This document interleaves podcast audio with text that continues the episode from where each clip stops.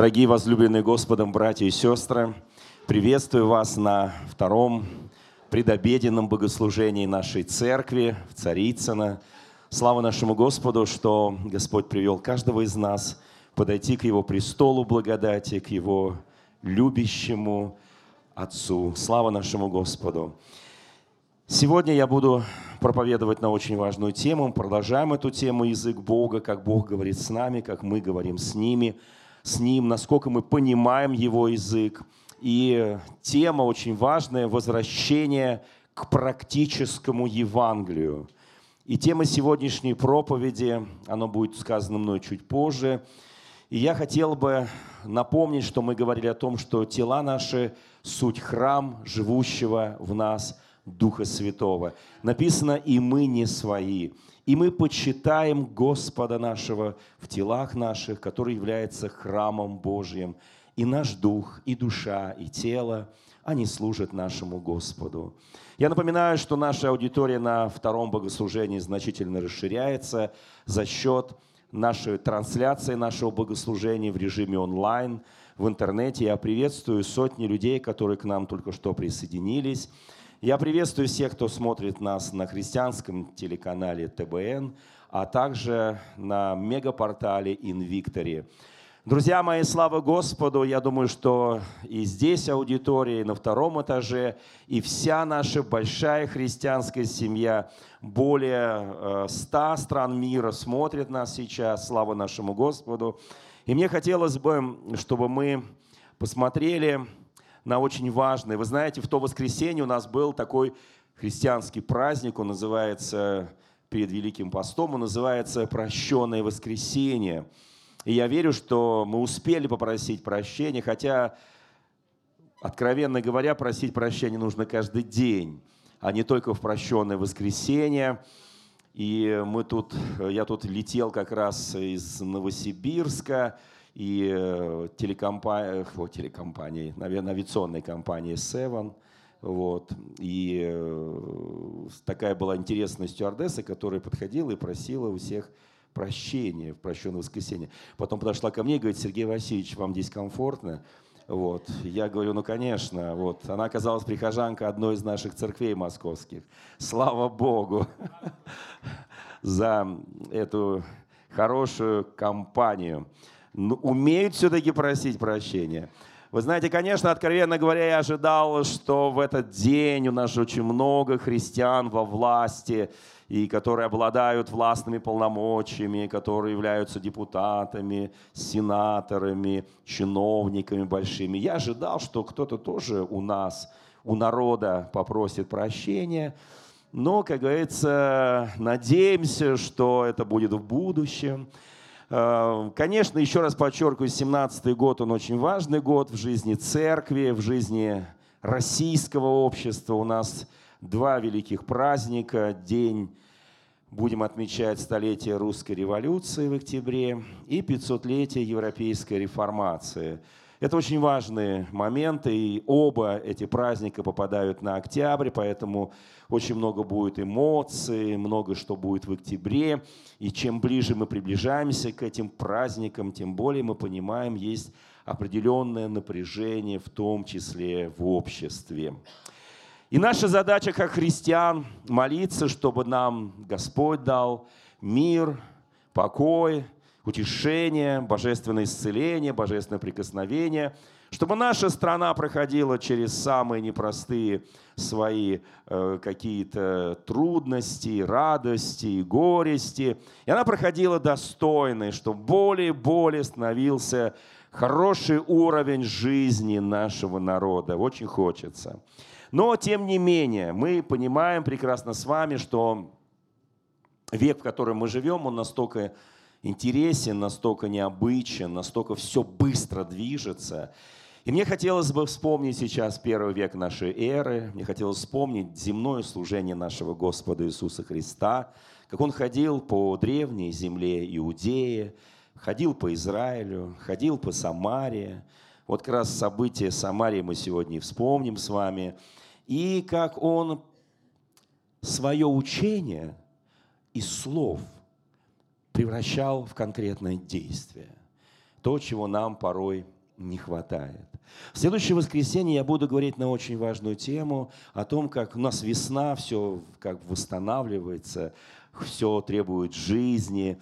Я буду говорить о том, как восстановиться против, после того, как мы прошли, может быть, какие-то сложные периоды жизни. Зима, знаете, в нашем организме, в нашей жизни. И пришла весна, пришло восстановление, произошло э, восстановление духа, души и тела. Я буду говорить, как уйти от всякого уныния, от каких-то депрессий, много что другое. Да? Это будет божественное исцеление для каждого, кто придет в следующее воскресенье в храм Божий. А сегодня мы поговорим в, этом, в этой проповеди о том, как необычно служил людям наш Господь и Спаситель Иисус Христос. Вот так начинается эта уникальная история. Между прочим, на каждом месте лежит наш уже мартовский журнал «Флагман», и как раз тема сегодняшней проповеди – это и тема месяца, если кто-то, может быть, пожелает потом более внимательно э, ознакомиться с этой проповедью, может внимательно прочесть, собственно говоря, наш номер э, журнала. Итак, 4 глава Евангелия от Иоанна. Здесь написано, что Иисус направился после уникальных событий, которые были у него на встрече с Никодимом в Иерусалиме. Он направился в Галилею, так всегда бывало, когда он нуждался в определенном отдыхе, в определенном общении со своими друзьями, близкими. Все мы нуждаемся в том, чтобы быть там, где мы провели определенные годы своей жизни, особенно среди друзей. И путь его лежал через Самарию. Итак, приходит он в город Самарийский, называемый Сихарь, близ участка земли, данного Иаковом, сыну своему Иосифу. Наверное, был такой момент в жизни Якова, когда он распределял участки земли между своими сынами. Если говорить откровенно, Иосиф так и не воспользовался своим участком земли в силу того, что братья очень его ненавидели, в конце концов продали его в рабство. И участок так и остался, откровенно говоря, востребованным только следующими, следующими поколениями лет, так это через 400. И, конечно, все помнили, что это участок Иосифа. И на этом участке был построен город.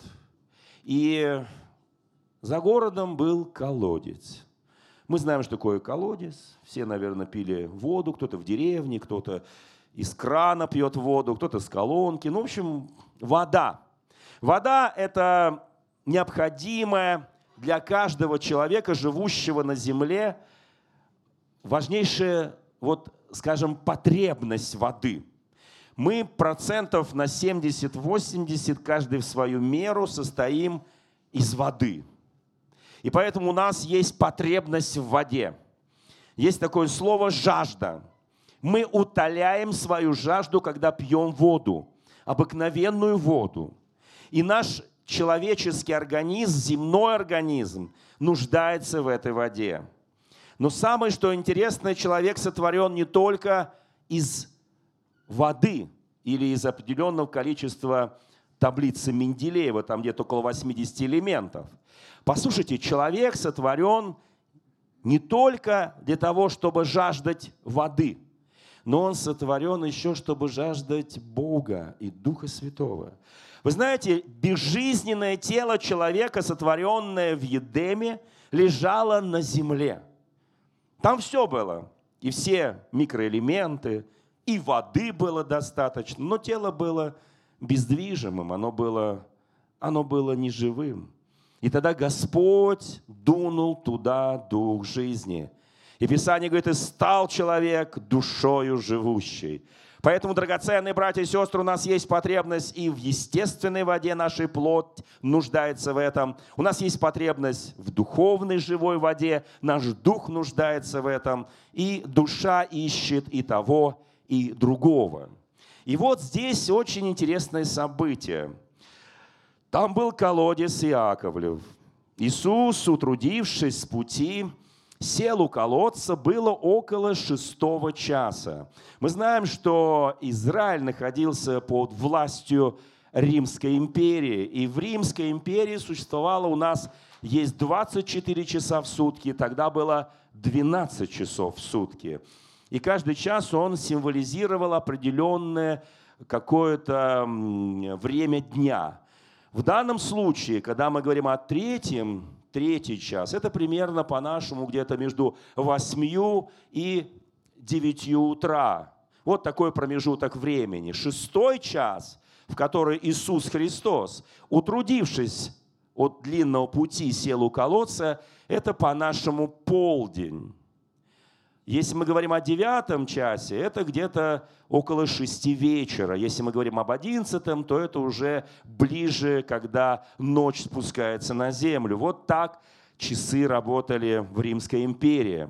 Итак, полдень, зной, Место, я скажу, такое удивительное, уникальное. С одной стороны там город, с другой стороны колодец находится за городом, и нужно туда было идти постоянно за водой.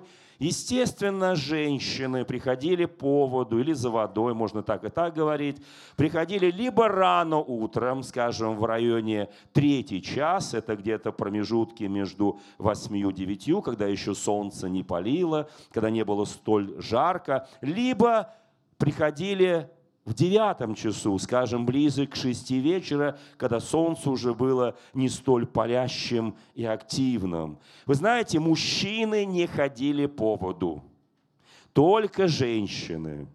Ну, собственно говоря, это не только в Израиле, на Востоке. Знаете, знаменитые есть такие произведения искусств, картины, там вот Христос у колодца, и рядом самарянка, она держит кувшин. Она набирала воду в кувшин, ставила его на плечо или на голову и несла в свой дом чтобы мужчина мог хотя бы попить немного воды или приготовить из этого пищу или что-то еще сделать.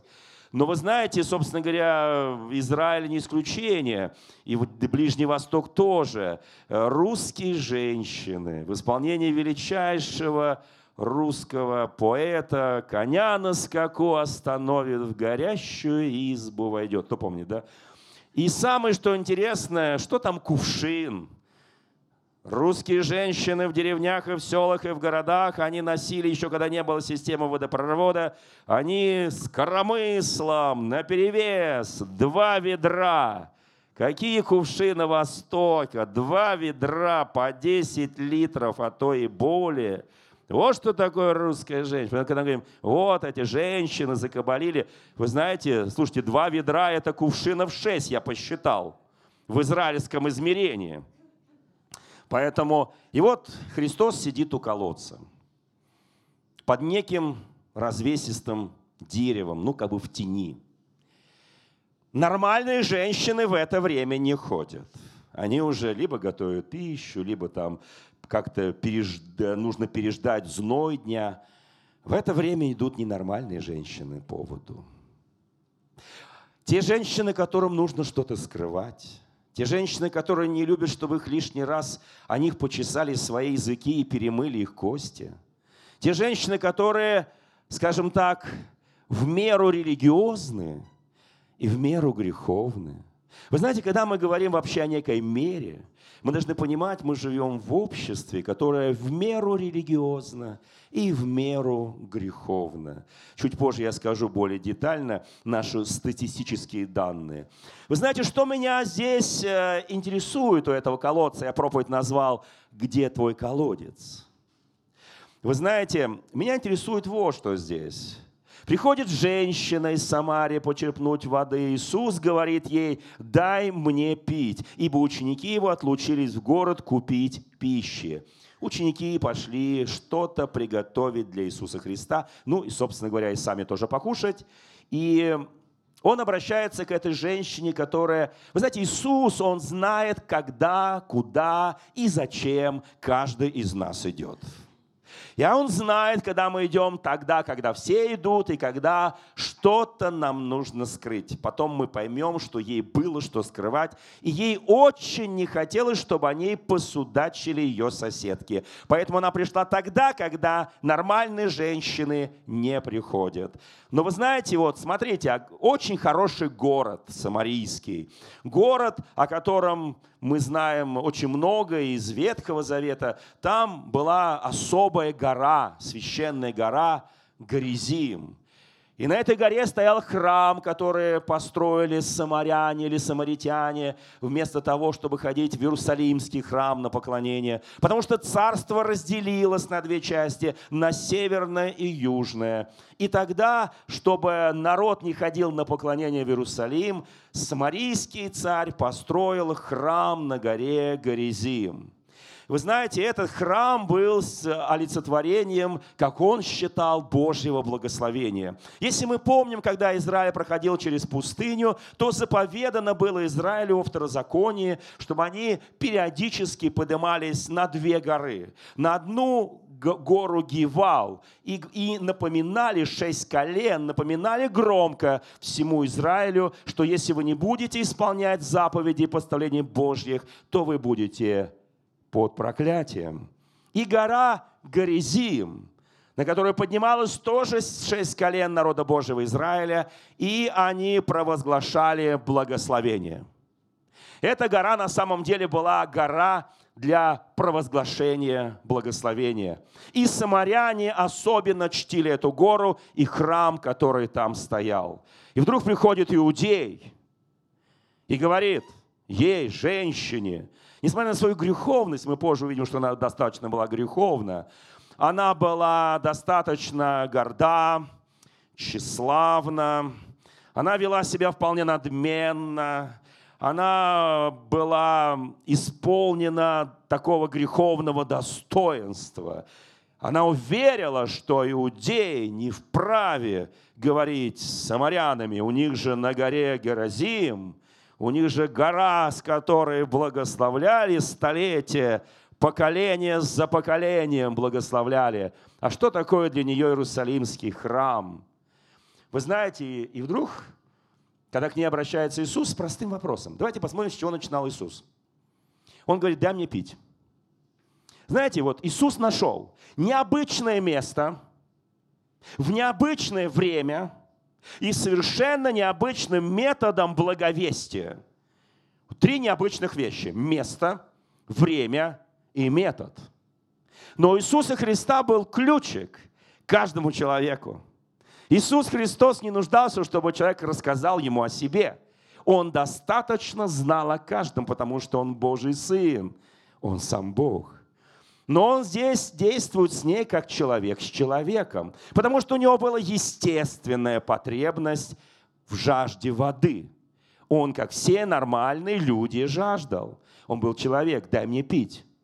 И женщина надменно, посмотрев на него, отвечает ему, как ты, будучи иудей, просишь пить у меня самарянки, ибо иудеи с самарянами не сообщаются. Вот такой гордый ответ. Она уже снимает свой ковшин, чтобы наполнить его водой. У нее было специальное приспособление, чтобы опустить, наполнить и уйти, не обращая внимания на этого странного иудея, который с ней внезапно заговорил. Драгоценные мои, вы знаете, когда мы встречаемся с Иисусом, когда каждый из нас впервые повстречался с Иисусом Христом, на самом деле мы не ожидали, что эта встреча будет навсегда – и эта женщина, она, услышав вопрос, ответив дерзко на этот вопрос, на эту просьбу, она не обращала внимания на сидящего Иисуса, она продолжала делать свою работу. Но вдруг Иисус внезапно говорит ей, если бы ты знала дар Божий, и кто говорит тебе, дай мне пить, то ты сама бы просила у него, и он дал бы тебе воду живую.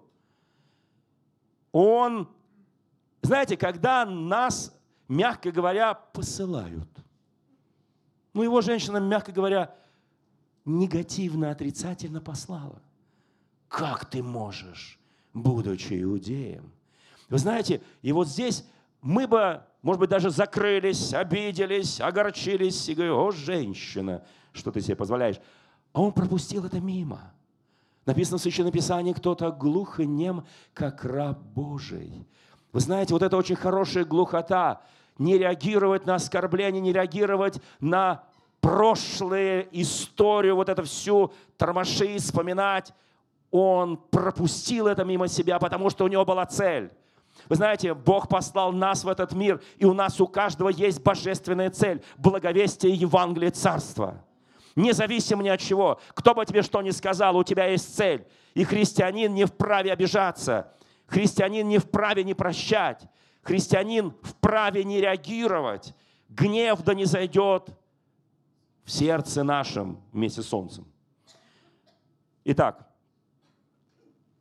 и женщина ему говорит, господин, ставки повышаются. Сначала она ему говорит, как ты, будучи иудеем, ну так принизила, оскорбила, немножко, скажем, ниже плинтуса. И вдруг она говорит, господин. Почему? Потому что он вдруг сказал о некой живой воде.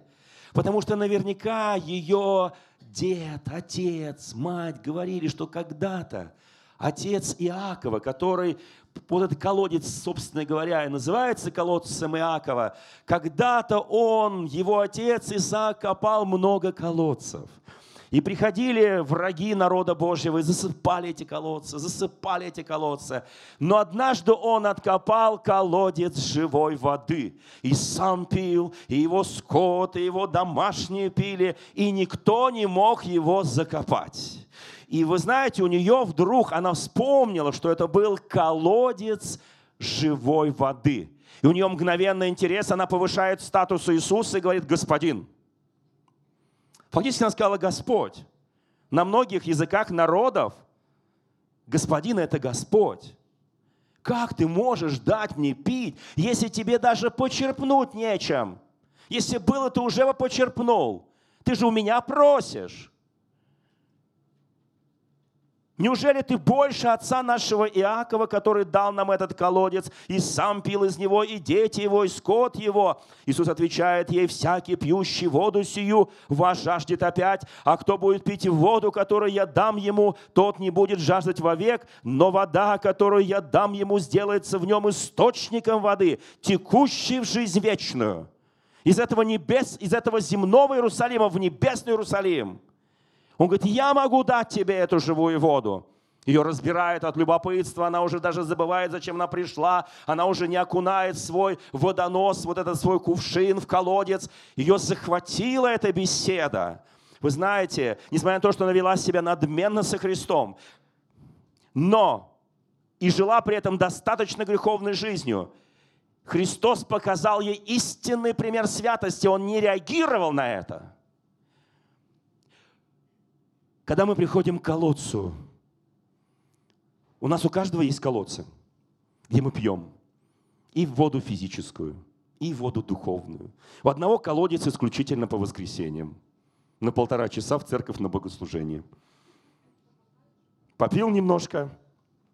Вы знаете, а у кого-то колодец Каждый день ты читаешь Священное Писание. Каждый день ты совершаешь в своей тайной комнате молитвы. Каждый день ты ищешь лица Божьего. И эта живая вода, она непрестанно течет. И не только в твою жизнь, но из твоей жизни она течет в другие жизни. Послушайте, Иисус нам дает здесь пример. Где твой колодец? Я скажу откровенно, каждый из нас является этим божественным колодцем, ибо написано, из чрева потекут реки воды живой. Я очень хочу, чтобы мы понимали, о чем здесь говорит Христос. Мы явились на, в этот мир, на эту землю на очень короткий период времени. Послушайте, кто-то проживет 20, 30, кто-то 50, кто-то 70, кто-то 80, ну кто-то 100.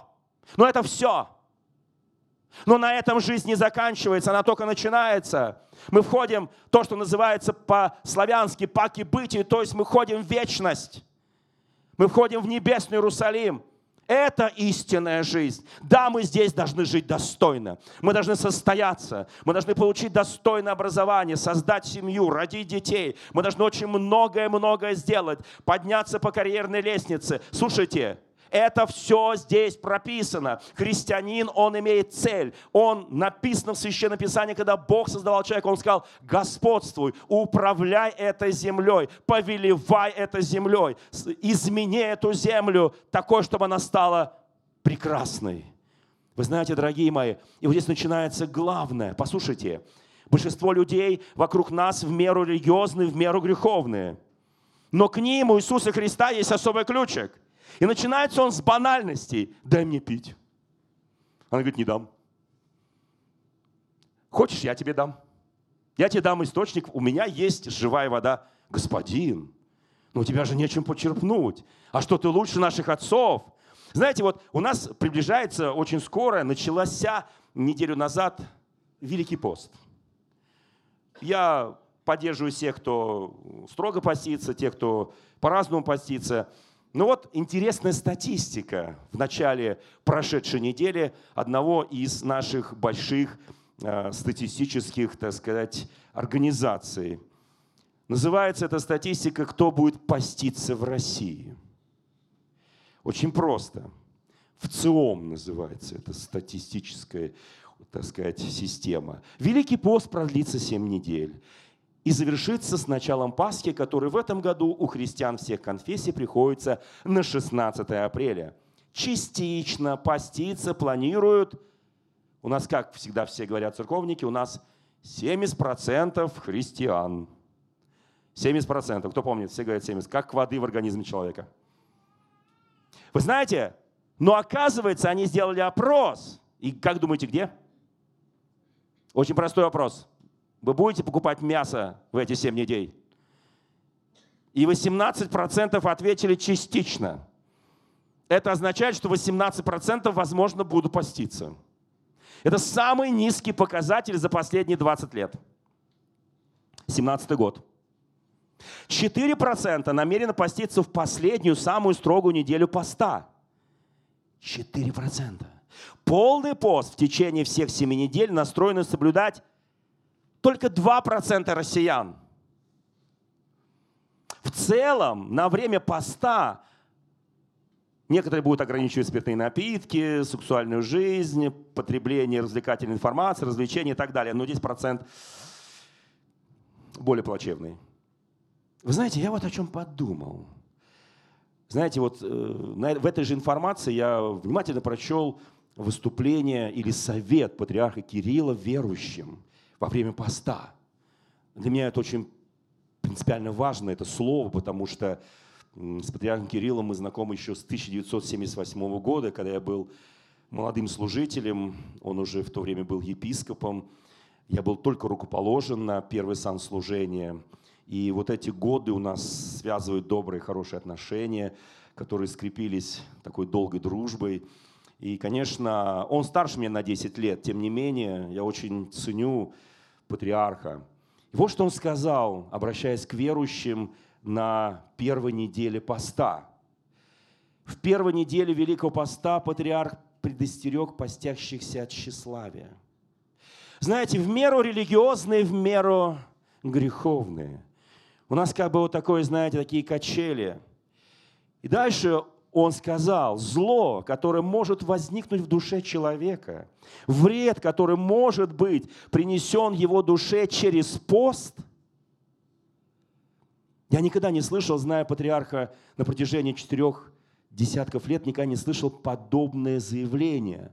Вред, который может быть принесен через пост, проявляется в тщеславии – Нередко люди постящиеся ставят себя выше непостящихся, смотрят на них свысока, тешат свою гордыню, сказал патриарх. По его словам, иногда бывает так, что люди постятся очень строго, ходят на все богослужения, а мира в душе почему-то нет. Иногда даже возникает некое озлобление против тех, которые не постятся. В некоторых монастырях, он сказал в шутку, но в этой шутке есть очень много нешуточного. Такое состояние братьев или сестер, которые озлобляются, называют молитвенным озлоблением. Я просто повторяюсь за патриархом. Молится, а толку никакого нет. В душе ничего не произошло. Вот для того, чтобы этого не было, ни в коем случае постящийся человек не может сам пост относить себе в заслугу, сказал патриарх. Он убежден, что пост не заслуга, а средство, которое Бог дает нам для того, чтобы мы почувствовали Его присутствие в нашей жизни и через это стали сильнее, духовно красивее, чище, светлее, а значит счастливее. Полностью согласен с патриархом. Но давайте вернемся к нашей истории. Эта женщина была не намного греховнее окружающих людей, не намного религиозней. И у Иисуса Христа был к ней ключик. Ключик – это слово знания, пророческое слово знания. В Священном Писании написано, без откровения свыше народ не обуздан. Это, между прочим, порог Осия. Помните, мы его говорили о том, что если ты не будешь любить как Бог, и помните кого, и не будешь прощать как Бог, и помните кого. Вы знаете, это очень важный момент, без откровения свыше. Иисус парирует все ее жесткие высказывания и колкости, потому что Он выше этого. Потому что Он Сын Божий. Но Писание говорит, мы все сыны Всевышнего. Помните проповедь? Вы боги, потому что вы все сыны Всевышнего. Правда, боги с маленькой буквы. Вы знаете, друзья мои, и вот здесь приходит важный момент. Она уже называет его господином, он открывает ей определенные истины об источнике воды живой. И женщина говорит, дай мне пить эту воду, чтобы я больше не приходила сюда, в эту жару, чтобы я однажды напилась и больше не испытывала жажду. И Христос ей говорит, он на 180 градусов поворачивает беседу. Послушайте, это язык Бога, это ключик – да, она загорелась, ей захотелось. конечно, Иисус мог бы сказать, все, даю. Давай кувшинчик, сейчас я налью, все нормально. И, извините, мог бы налить живой воды. Между прочим, в русской традиции есть две воды, мертвая и живая. Кто пьет мертвую, поднимите руку. Кто живую пьет, поднимите руку. Все мы пьем из-под крана, от, от МОЗ водоканала. Вот, я там не знаю, какая там, сколько там кислоты, сколько там чего полезного, не полезного. Но я еще кое-какую воду пью. Она называется Слово Божие. И когда я молюсь над этой водой, которую я пью из-под крана, она становится для меня живой. Слава Богу. Ну, для моего тела, естественно. Итак, драгоценная, есть вода, которая течет жизнь вечную. И тогда, когда она сказала, дай мне эту воду, Иисус говорит, он поворачивается на 180 градусов, он говорит, позови сюда, иди, позови сюда мужа и приходи с ним сюда. Ну, простой житейский вопрос. Ну, что такого? Ну, позвать мужа, ну, прийти сюда. Видимо, Иисус имел в виду, подумала женщина, что как-то не очень правильно говорить только с одной женщиной. Неплохо, чтобы был ее муж. Вы знаете, у нас в церкви очень строгие правила. У нас священники, братья, мужчины исповедуют только мужчин. Э, служительницы женщины исповедуют женщин. То есть мы стараемся, чтобы вот это соблюсти, вот это, скажем, э, эм, этические, нравственные вещи, это очень правильно, я считаю. Кто считает, что это правильно? Я считаю, что это правильно. И вы знаете, друзья мои, и она отвечает ему, у меня нет мужа. У меня нет. И знаете, Иисус ей говорит интересную вещь. Ты правду сказала. Он ее похвалил. Ты правду сказал, он знал о ней все. Вот мы здесь находимся, а Иисус, она знает абсолютно все. 138-й псалом, помните? Встаю ли, ложусь, иду. Вот что бы я ни делал, он знает, еще нет слов на языке, он знает их досконально. Ну, слава Господу за Бога. Да? И здесь написано, у меня нет мужа. Иисус говорит ей, правду ты сказала, что у тебя нет мужа. Какой ключик он сейчас достанет, чтобы дальше поработать с ее душой, с ее духом. Смотрите, как от просьбы дать пить, она уже потом повысила статус его от иудеи к господину, и теперь вот сейчас перелом будет. Вы знаете, у нас у каждого есть колодец живой воды. Я знаю, что миллионы людей в нашей стране нуждаются в этой воде, не только из-под крана, а в живой воде Слова Божьего, потому что все же прекрасно понимают, что однажды придется встречаться с Ним там, на небесах. А готовимся мы здесь, на земле после того, как я отойду в вечность, все закончилось. Даже если тебе поставят все свечки, которые производят заводики России свечные. Извините, тебя это не спасет. Тебя спасет твоя жизнь в Иисусе Христе. И сколько ты пьешь эту живую воду, и как ты относишься к Иисусу Христу, и как ты общаешься с Иисусом Христом. И пока только ты жив – Здесь написано. Он говорит, да, ты правду сказала. Ибо у тебя было пять мужей. Я не думаю, что она побила рекорд России. У тебя было пять. И тот, который сейчас у тебя, тебе не муж. Он просто любовник-сожитель. Все. Ты правду сказала. Он умеет вовремя не только унизить, раздавить и растоптать, и сказать, какая ты грязная женщина. Помните, однажды фарисей Симон сказал, о, если бы он знал, какая женщина прикасается к нему и омывает его драгоценным миром его ноги, и отирает волосами и слезами. Он знает о каждом, но он дает шанс – и наша задача, наша цель благовестия церкви христианской – это не унизить человека, не растоптать человека, а дать шанс, чтобы он увидел в себе образ Божий и восстановил в себе образ Божий. И она поднимает на следующую ступень. Ты пророк? Я вижу, ты пророк. Сначала иудей, потом господин, теперь пророк. А дальше она пойдет еще дальше – она вдруг понимает, что это только знала она. Она скрывала это от всех близких. Она меняла этих мужчин как перчатки, как у нас и мужчин, и женщин тоже меняют, к сожалению, друг другу. В течение трех лет у нас от брачущих, это статистика не моя, статистика православной церкви, 70 с лишним процентов разводов за три года от тех, кто венчался. Это страшная статистика нестабильности семейных ценностей. Мы часто, послушайте, я верю, что в церкви этого нет – но послушайте, здесь написано, ты пророк? И вот, смотрите, переключение.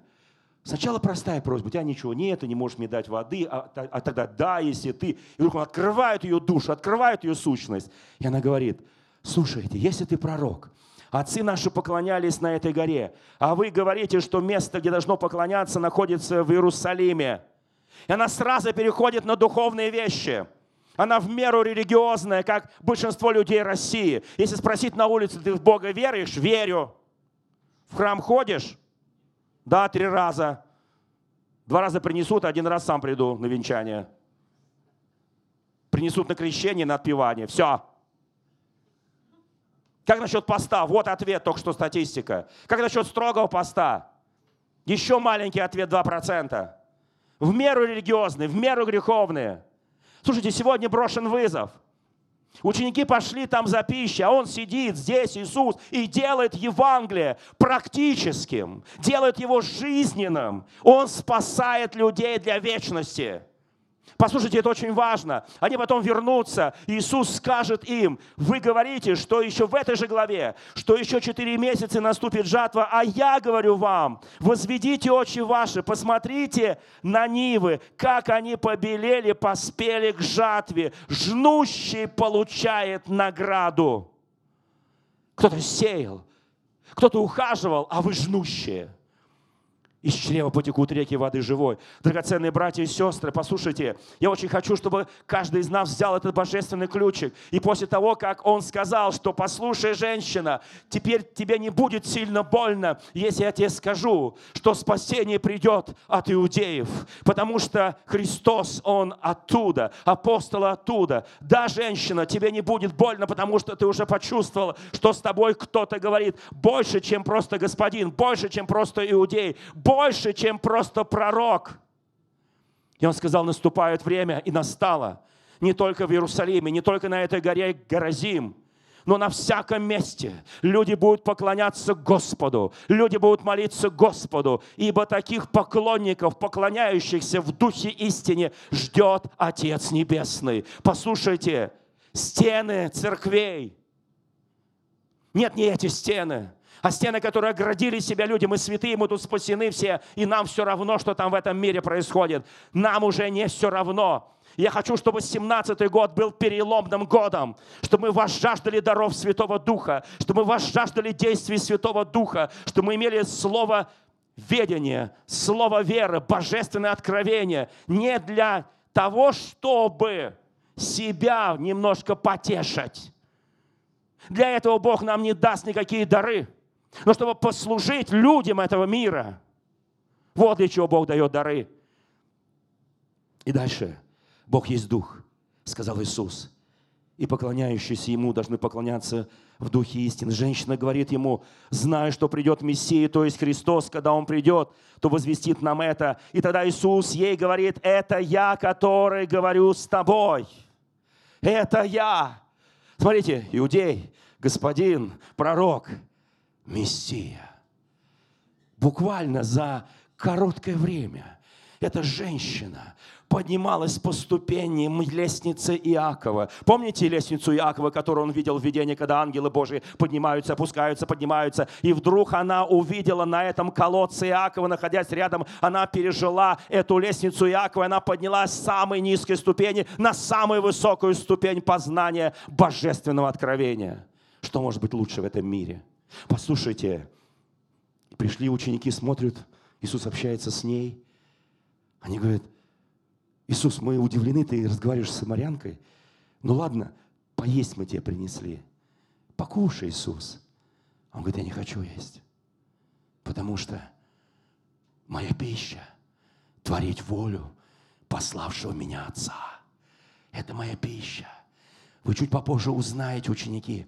А женщина, забыв про водоносы, она побежала в город. Она стала говорить всем, я нашла Мессию, я нашла Христа, я нашла, кого я искала. Послушайте, я верю, что в 17 году Бог будет нас подводить к этим колодцам, где будут приходить жаждущие люди – и этим колодцем станешь ты. Неважно, каким местом, где этот будет колодец. Послушайте, в какой это будет церкви, в какой христианской конфессии. Меня это вообще не волнует. Послушайте, меня волнует, что в России были выкопаны сотни, тысячи, десятки тысяч таких колодцев. И чтобы каждый христианин был этим колодцем. И когда к тебе придет жаждущий, и даже он тебе будет говорить грубые вещи, он будет тщеславиться перед тобой, будет показывать свою гордыню. Послушайте, дорогие братья и сестры, но ты смиренно непременно приведешь этого человека к Голгофе и к ногам Иисуса Христа, потому что живая вода, она течет в тебе и ты знаешь, где поклоняться. Ты знаешь, как поклоняться.